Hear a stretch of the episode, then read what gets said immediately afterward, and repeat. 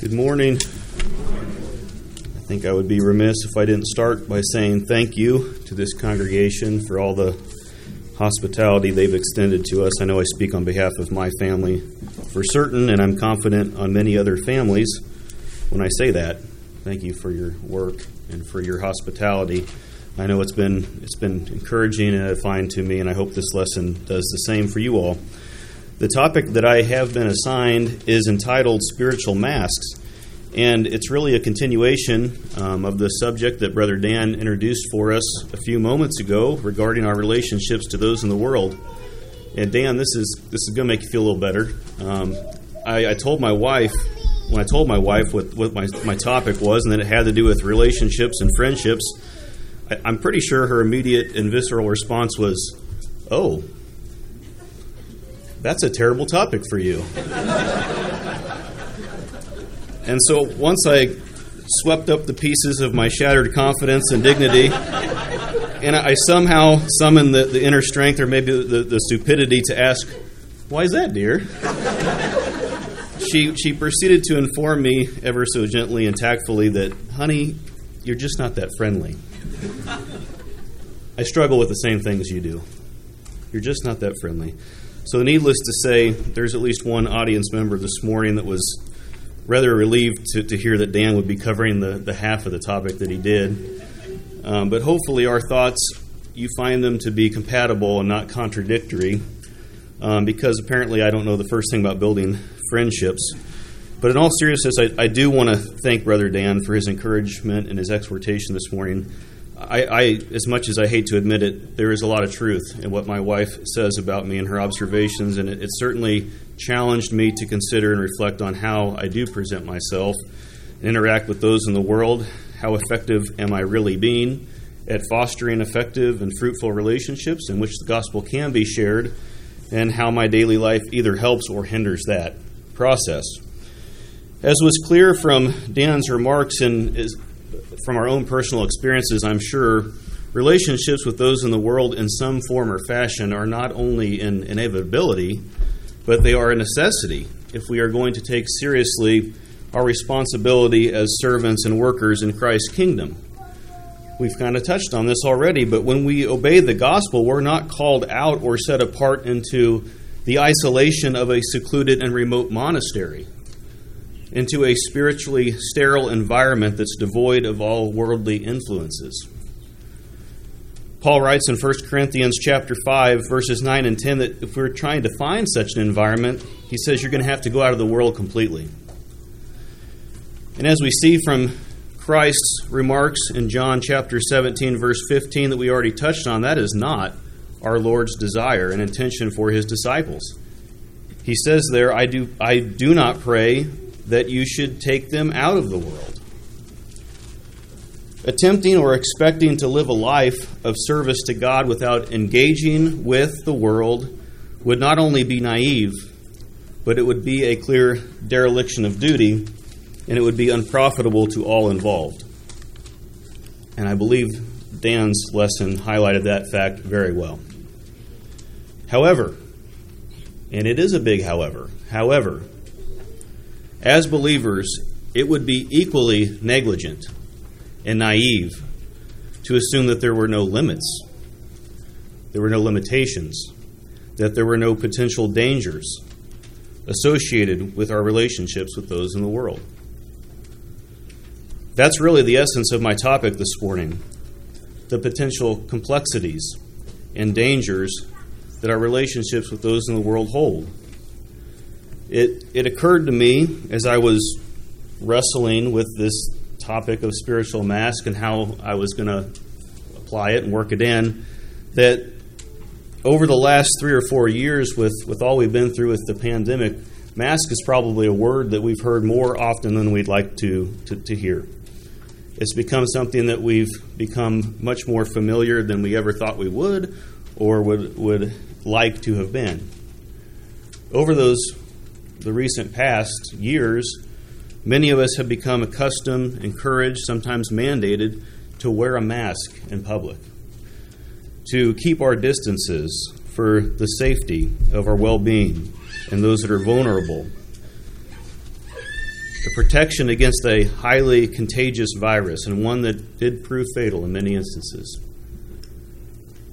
As I thought about those unique experiences, I did wonder how much importance, urgency, and concern that we put upon our own spiritual well-being. Unfortunately, I think that oftentimes there's a less of an urgency and discretion when it comes to our own spiritual exposure. It's far too easy to carelessly expose ourselves and allow the world unfettered and unfiltered access. And when we do this, we will compromise our spiritual immune system and become infected with the very same disease that we're trying to help others overcome. To use another analogy, you don't go down into the mine without personal protective equipment and expect to be a miner very long. It's important work, but it's dangerous work, and you got to protect yourself against it. We cannot be naive to that. The dangers are real, and therefore the need for spiritual protection is real. If we would have continued reading in the 15th verse of John chapter 19 a moment ago, we would have seen that Christ, with the very same breath, underscored that fact. We already read this passage once, but let me reread that passage again in its entirety. He says, "I do not pray that you should take them out of the world, but that you should keep them from the evil one." That Greek word for keep means to watch over, to guard. Some of you may have translations that read something along the lines of to protect them from, to keep them safe from, to keep them away from the evil one. Why else would our Savior in his final hours on this earth pray for us and petition the Father to protect them in this world if there were not in it very real and present dangers? Just as it would be reckless and destructive both to ourselves and to others to ignore our obligation to treat our friends and neighbors with genuine love and concern and compassion, to share with them and to do good as we are able. Galatians chapter 6, verse 10, to live peaceably with them as much as lies within us. Romans chapter 12, verse 18, to preach the gospel to them, both by word and example. It would be equally reckless and destructive, both to ourselves and to them, to extend them unbridled and unfettered acceptance, affection, and access to our hearts and to our minds and to our lives. To place no boundaries on our interactions, to assume the same communion and fellowship as we do our brethren in Christ. While we may have very much in common with and relate well to our neighbors, our co-workers, our acquaintances, our friends, even our family members in this world, we might find their personalities to be engaging and endearing and compatible with our own. We might share unique and similar life experiences and hobbies and interests. We may even champion some of the very same causes and espouse some of the very same moral standards and values.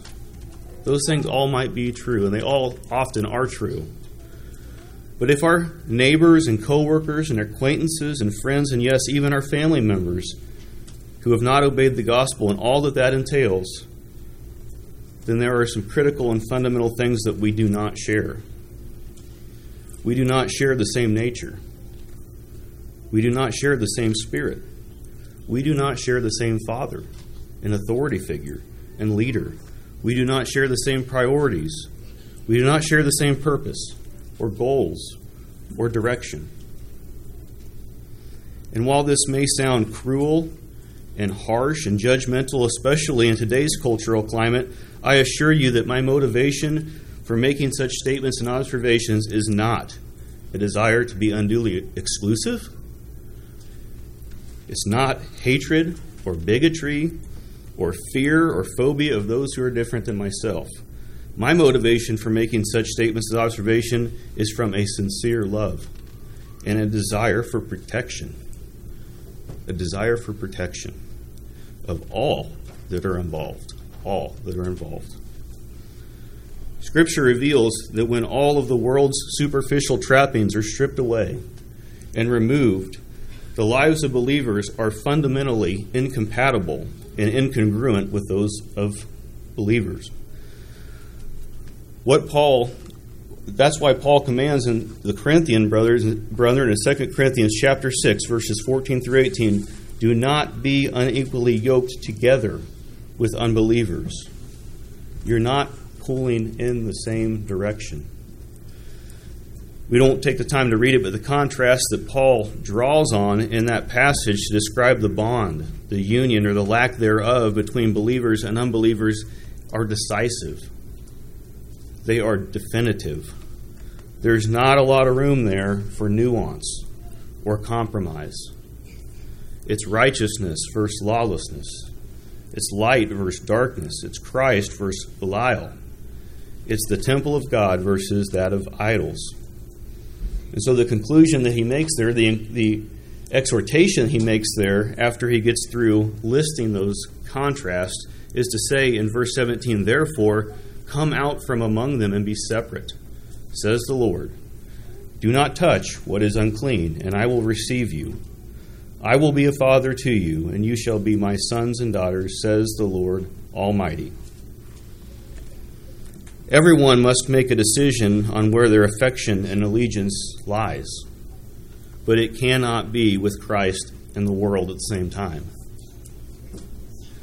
Christ himself says in Luke chapter 16 and verse 13, no servant can serve two masters, for either he will hate the one and love the other, or else he will be loyal to the one and despise the other. The two positions are mutually exclusive. It's an either or. In James chapter 4, verse 4, James uses some equally stark and strong language that Paul did in 2 Corinthians 6 when he says, adulterers and adulteresses, do you not know that friendship with the world is enmity with God? Whoever therefore wants to be a friend of the world makes himself an enemy of God. And I want to be clear, this passage is not a prohibition or ultimatum against believers having any contact or friendships with those in the world. But it is a clear disavowment of the belief or the idea that a person can prize, they can prioritize, they can pursue the ways of the world and maintain fidelity to God. That is what it's saying. In 1 John chapter 2, verse 15, it clarifies and reinforces this same point where the apostle there says, do not love the world or the things in the world. If anyone loves the world, the love of the Father is not in him. Definitive statement. I won't take the time to turn there, but in Romans chapter 8, verses 5 through 8, Paul is contrasting those who have a carnal mind to those who are spiritually minded. In that passage, he points out this same spiritual truth. The carnal mind is enmity against God, for it is not subject to the law of God, nor indeed can be. Nor indeed can be. So then, those who are in the flesh cannot please God. Despite best intentions, despite noble desires, despite diligent effort, it is simply not possible to live a lifestyle that's governed by the flesh and to be pleasing to God. It's not necessarily that every thought and action of our worldly friends is the product of some overtly sinister or nefarious scheme to combat or undermine Christianity. That's not what I'm saying here. But what I am saying is that every thought and action is the product of a carnal mind. That is one that is trained and ruled by a worldly system. It is one that is not and cannot be under subjection to the Lord. This is simply the reality for those that are outside Christ. And again, I don't say this to be disparaging. I don't say this to be dismissive. I don't say this to mean that we should not go out and find the diamonds in the rough. This isn't to stoke feelings of self-righteousness, God forbid. But I say this is a matter of protection. To honor the boundaries of truth that God established and in which safety is found. There is often far more at play spiritually than what meets the eye, than what can superficially appear to be common ground even safe ground, on which we ought to agree and unite with our fellow man. We're not talking about differences of opinion or perspective or preference. We're talking about a difference of origin. We are talking about a difference of purpose. We are talking about a difference of ownership. While I don't question or doubt the sincerity of many of our family and friends in this world, whether they realize it or not, they lie under the sway of the wicked one. That's what it says in 1 John chapter 5, verse 19. They have been taken captive to do his will. 2 Timothy chapter 2 and verse 26. Those who have a carnal mind and walk according to the flesh are being led by his authority, whether they believe that or not, whether they know that or not. They are carrying out his agenda. And this can happen to the most sincere and well-intentioned among us if we fall into the same earthly mindset. Even Peter unwittingly became a tool for Satan to place a stumbling block before Christ. You probably remember this in Matthew chapter 16. Jesus has begun to show his disciples that he must go to Jerusalem, that he must suffer many things from the elders and the chief priests and scribes. He's going to be killed, and he's going to be raised the third day. And Peter takes the Lord aside in verse 22, and he begins to rebuke him and say, "Far be it from you, Lord. This shall not happen to you." On the surface, Peter's words and actions appear to be the epitome of what you would want in a friend. Someone that's got my back. Someone that's fiercely loyal and protective of me. Someone that's looking out for my best interests. Someone that's not going to stand idly by and sit and watch someone that they care about be mistreated. This is undoubtedly the type of much-needed friendship and support that Peter himself thought that he was providing the Lord when he said those words. And so it must have been quite a shock to hear Christ's seemingly harsh response in verse 23 when he says, "Get behind me, Satan. You are an offense to me, for you are not mindful of the things of God, but the things of men." It's always struck me how jarring and direct Christ's response is here. He doesn't beat around the bush. He looks right through Peter's good intentions and his sentiments, and he immediately identifies both the danger and the origins of that danger. The ultimate source. Peter's fleshly mindset, one that was fixated on the temporal things of this world, had presented a grave danger to everyone involved. An offense, an attempt to hinder the Savior's obedience to the Father's mission. This can happen, and this does happen all the time today. All the time. We must be aware and watchful of these same potential dangers, both in ourselves and in our friendships. It may just be that what appears to be an innocuous, an innocent, even a valuable friendship could become Satan's opportunity to masquerade as that angel of light through his unsuspecting servants. We need to be wise. We need to be discerning about where that comes from. That's why the wise preacher says in Proverbs chapter 12, verse 26, "The righteous should choose his friends carefully, for the way of the wicked leads them astray." We are simply fooling ourselves if we think that we can remain immersed in a spiritually caustic environment and maintain our integrity, to stay pure, uncompromised, and useful. I will point out the verse in 1 Corinthians chapter 15, verse 33, because I believe that is my topic. Do not be deceived. Do not be deceived. Evil company corrupts good habits.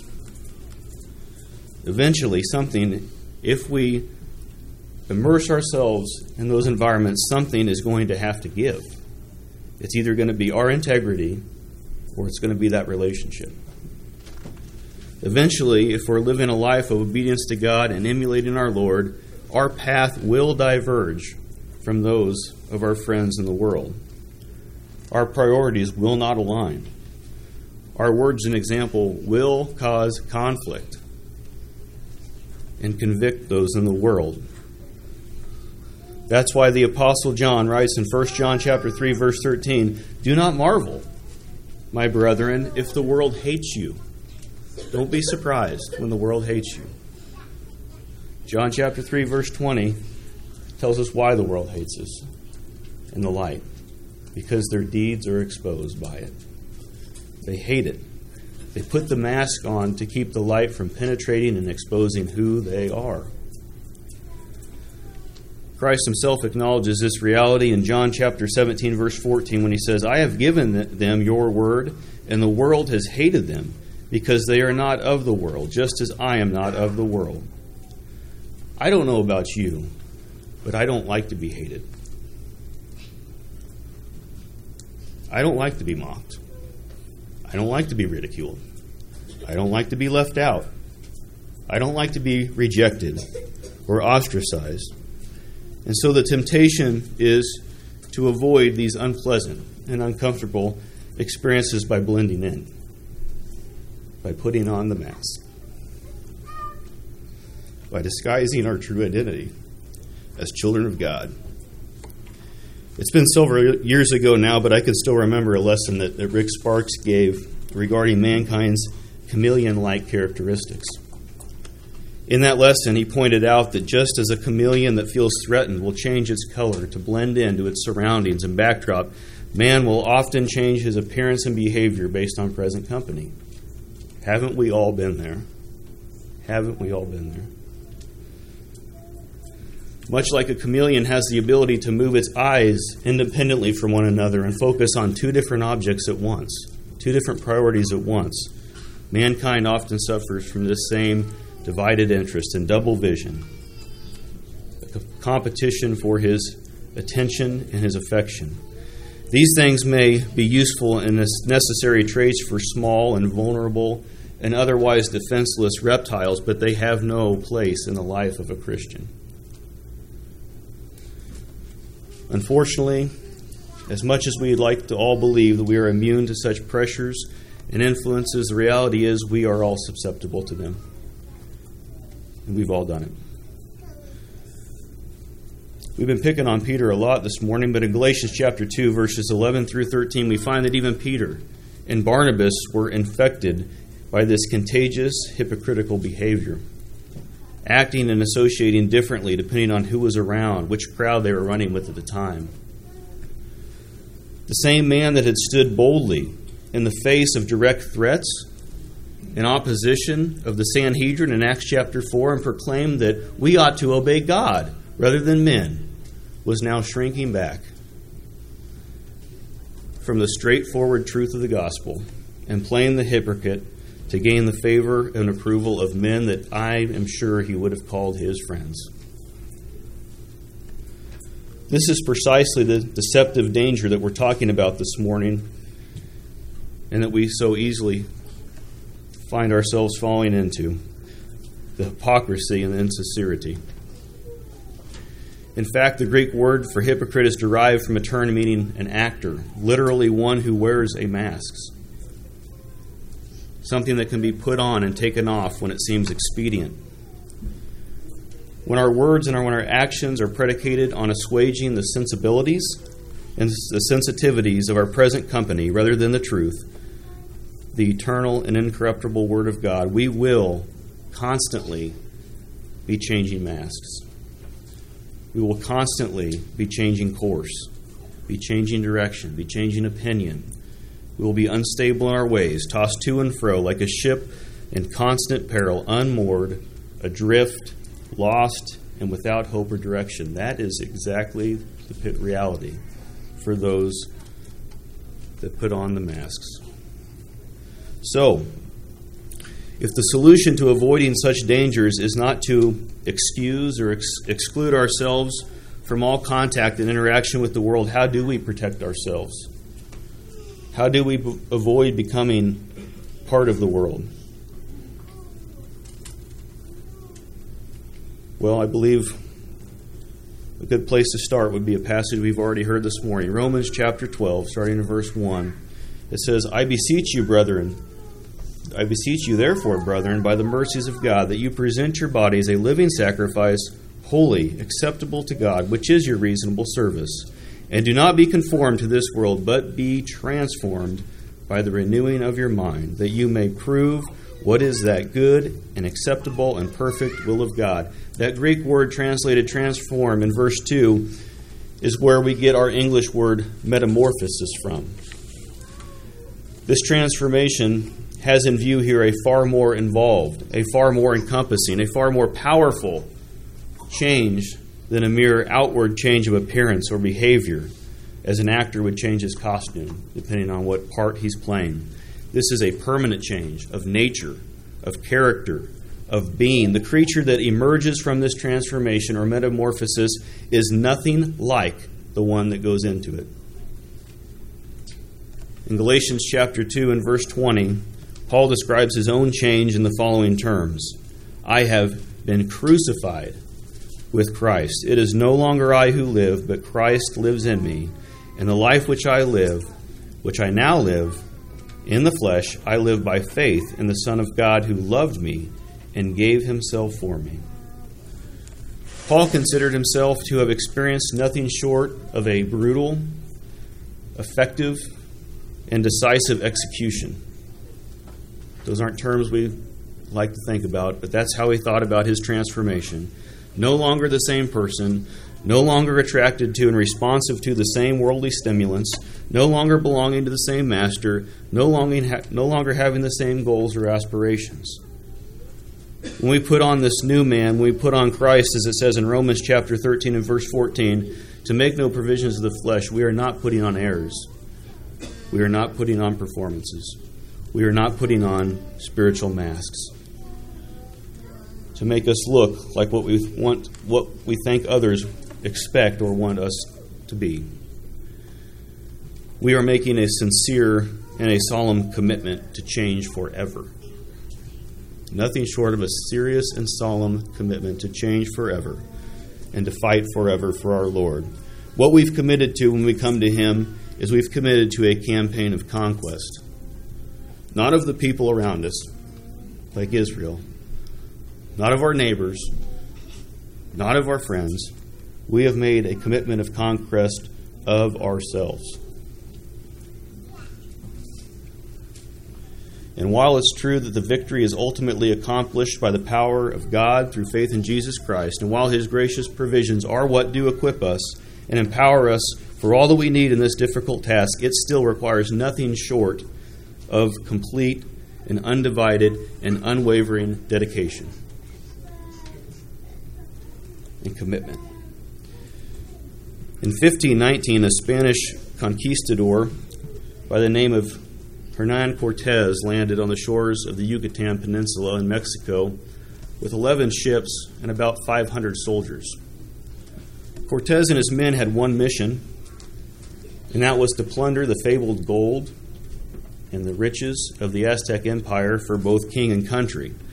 The only problem that Cortez faced was that in order to successfully complete this ambitious campaign, he knew that he was first going to have to convince his men to not only make an arduous and perilous trek over untamed and rugged mountainous terrain, but the reward for doing so was going to be an opportunity to face and battle a fierce and brutal and well-entrenched army, one that had been the superpower of the region for over 600 years, one that was well acquainted with the terrain and the warfare, one that he was even told by lore was ruled by supernatural beings. Sensing some growing trepidation and doubts and even some seeds of mutiny in his men in the face of such long odds, the legend is that Cortez rallies his troops on the beach and gave one simple command. Burn the ships. He knew that to have any hope of success and victory was going to need his men's full attention, his full focus, their full devotion to the cause. There could be no option for retreat, to turn back, or to abandon the mission. Cortez's bold tactics paid off, and as they say, the rest is history. They completed their journey, they defeated their enemy, and they claimed the treasure. It's said that when Cortez reflected later in his life on getting that first vision of that city as he stood on the mountaintop, he wrote that it was the most beautiful city in the world, unlike any that he had ever seen. Brethren, we're headed to an unspeakably beautiful city, unlike any we have ever seen. And contrary to Cortez, who is searching for physical gold and treasure, we are walking in the faithful steps of Abraham, who desired a heavenly country, a city prepared and ruled by God. And if we expect to get there, we too are going to have to give it our full, undivided devotion. We're going to have to burn the ships. Not burn the bridges. We're going to have to burn the ships.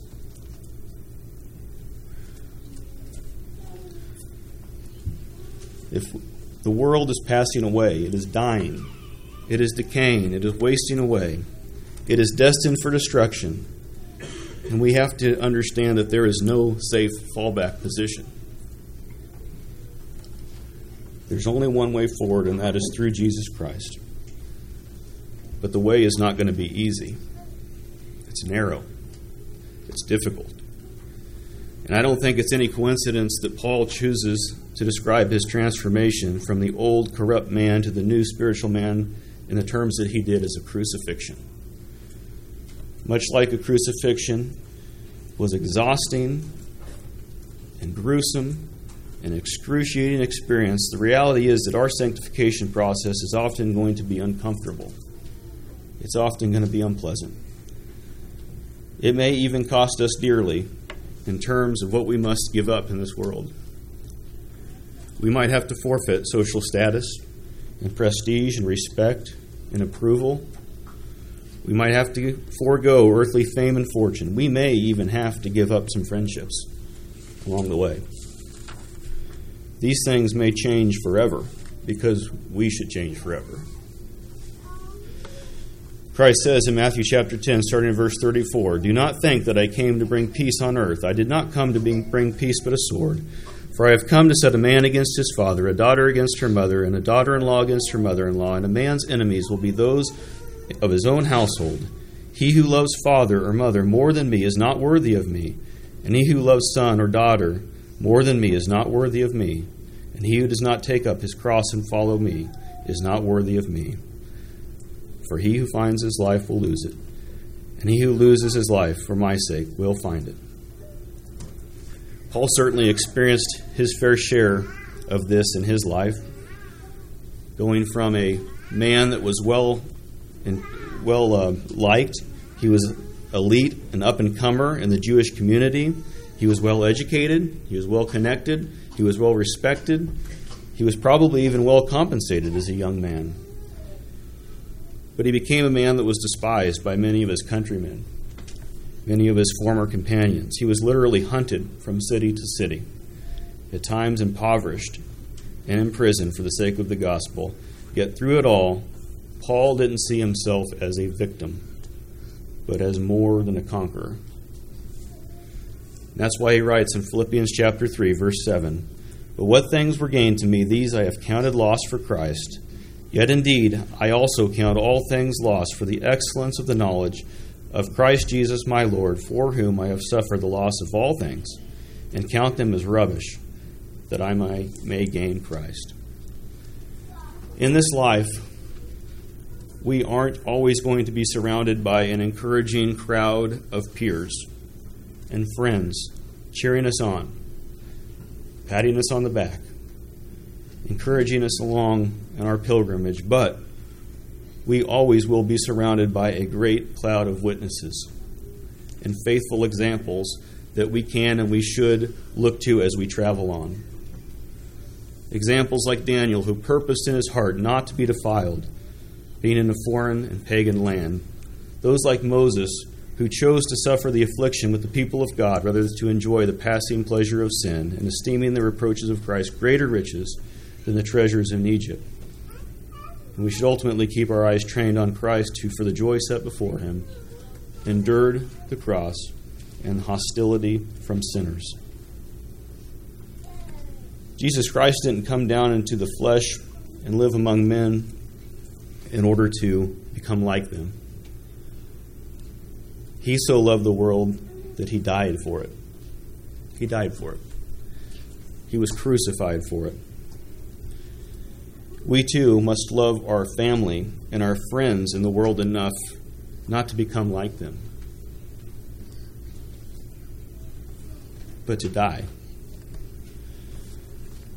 To have the wisdom and the courage, with God's help, to put off the old man, our former conduct, and trust that the Lord is going to take care of the rest. To crucify the old man of sin, to put off the works of flesh, and to put on the new man created in Christ Jesus. We have to become like him so that we can bring others to him. We must love them enough to tell them the truth in love, and to correct them meekly and gentleness. And friends, if you are outside of Jesus Christ this morning, I love you enough to tell you that you're in danger. You're in danger. You are dead in your trespasses. You are ensnared by the devil, taken captive to do his will. And no matter how well you think you're wearing that mask, God sees right through it. But God loved us, you and me. He loved the world enough that he sent his son to die for it, to forgive us, to redeem us, to justify us, and to transform us and to glorify us. That's what the hope is, that we are going to be one day just as he is now, having gone through that process himself. If you have not obeyed Christ's invitation to come to him, obey him, and to start that process, please come forward and tell us how we can help you in that as we stand and sing.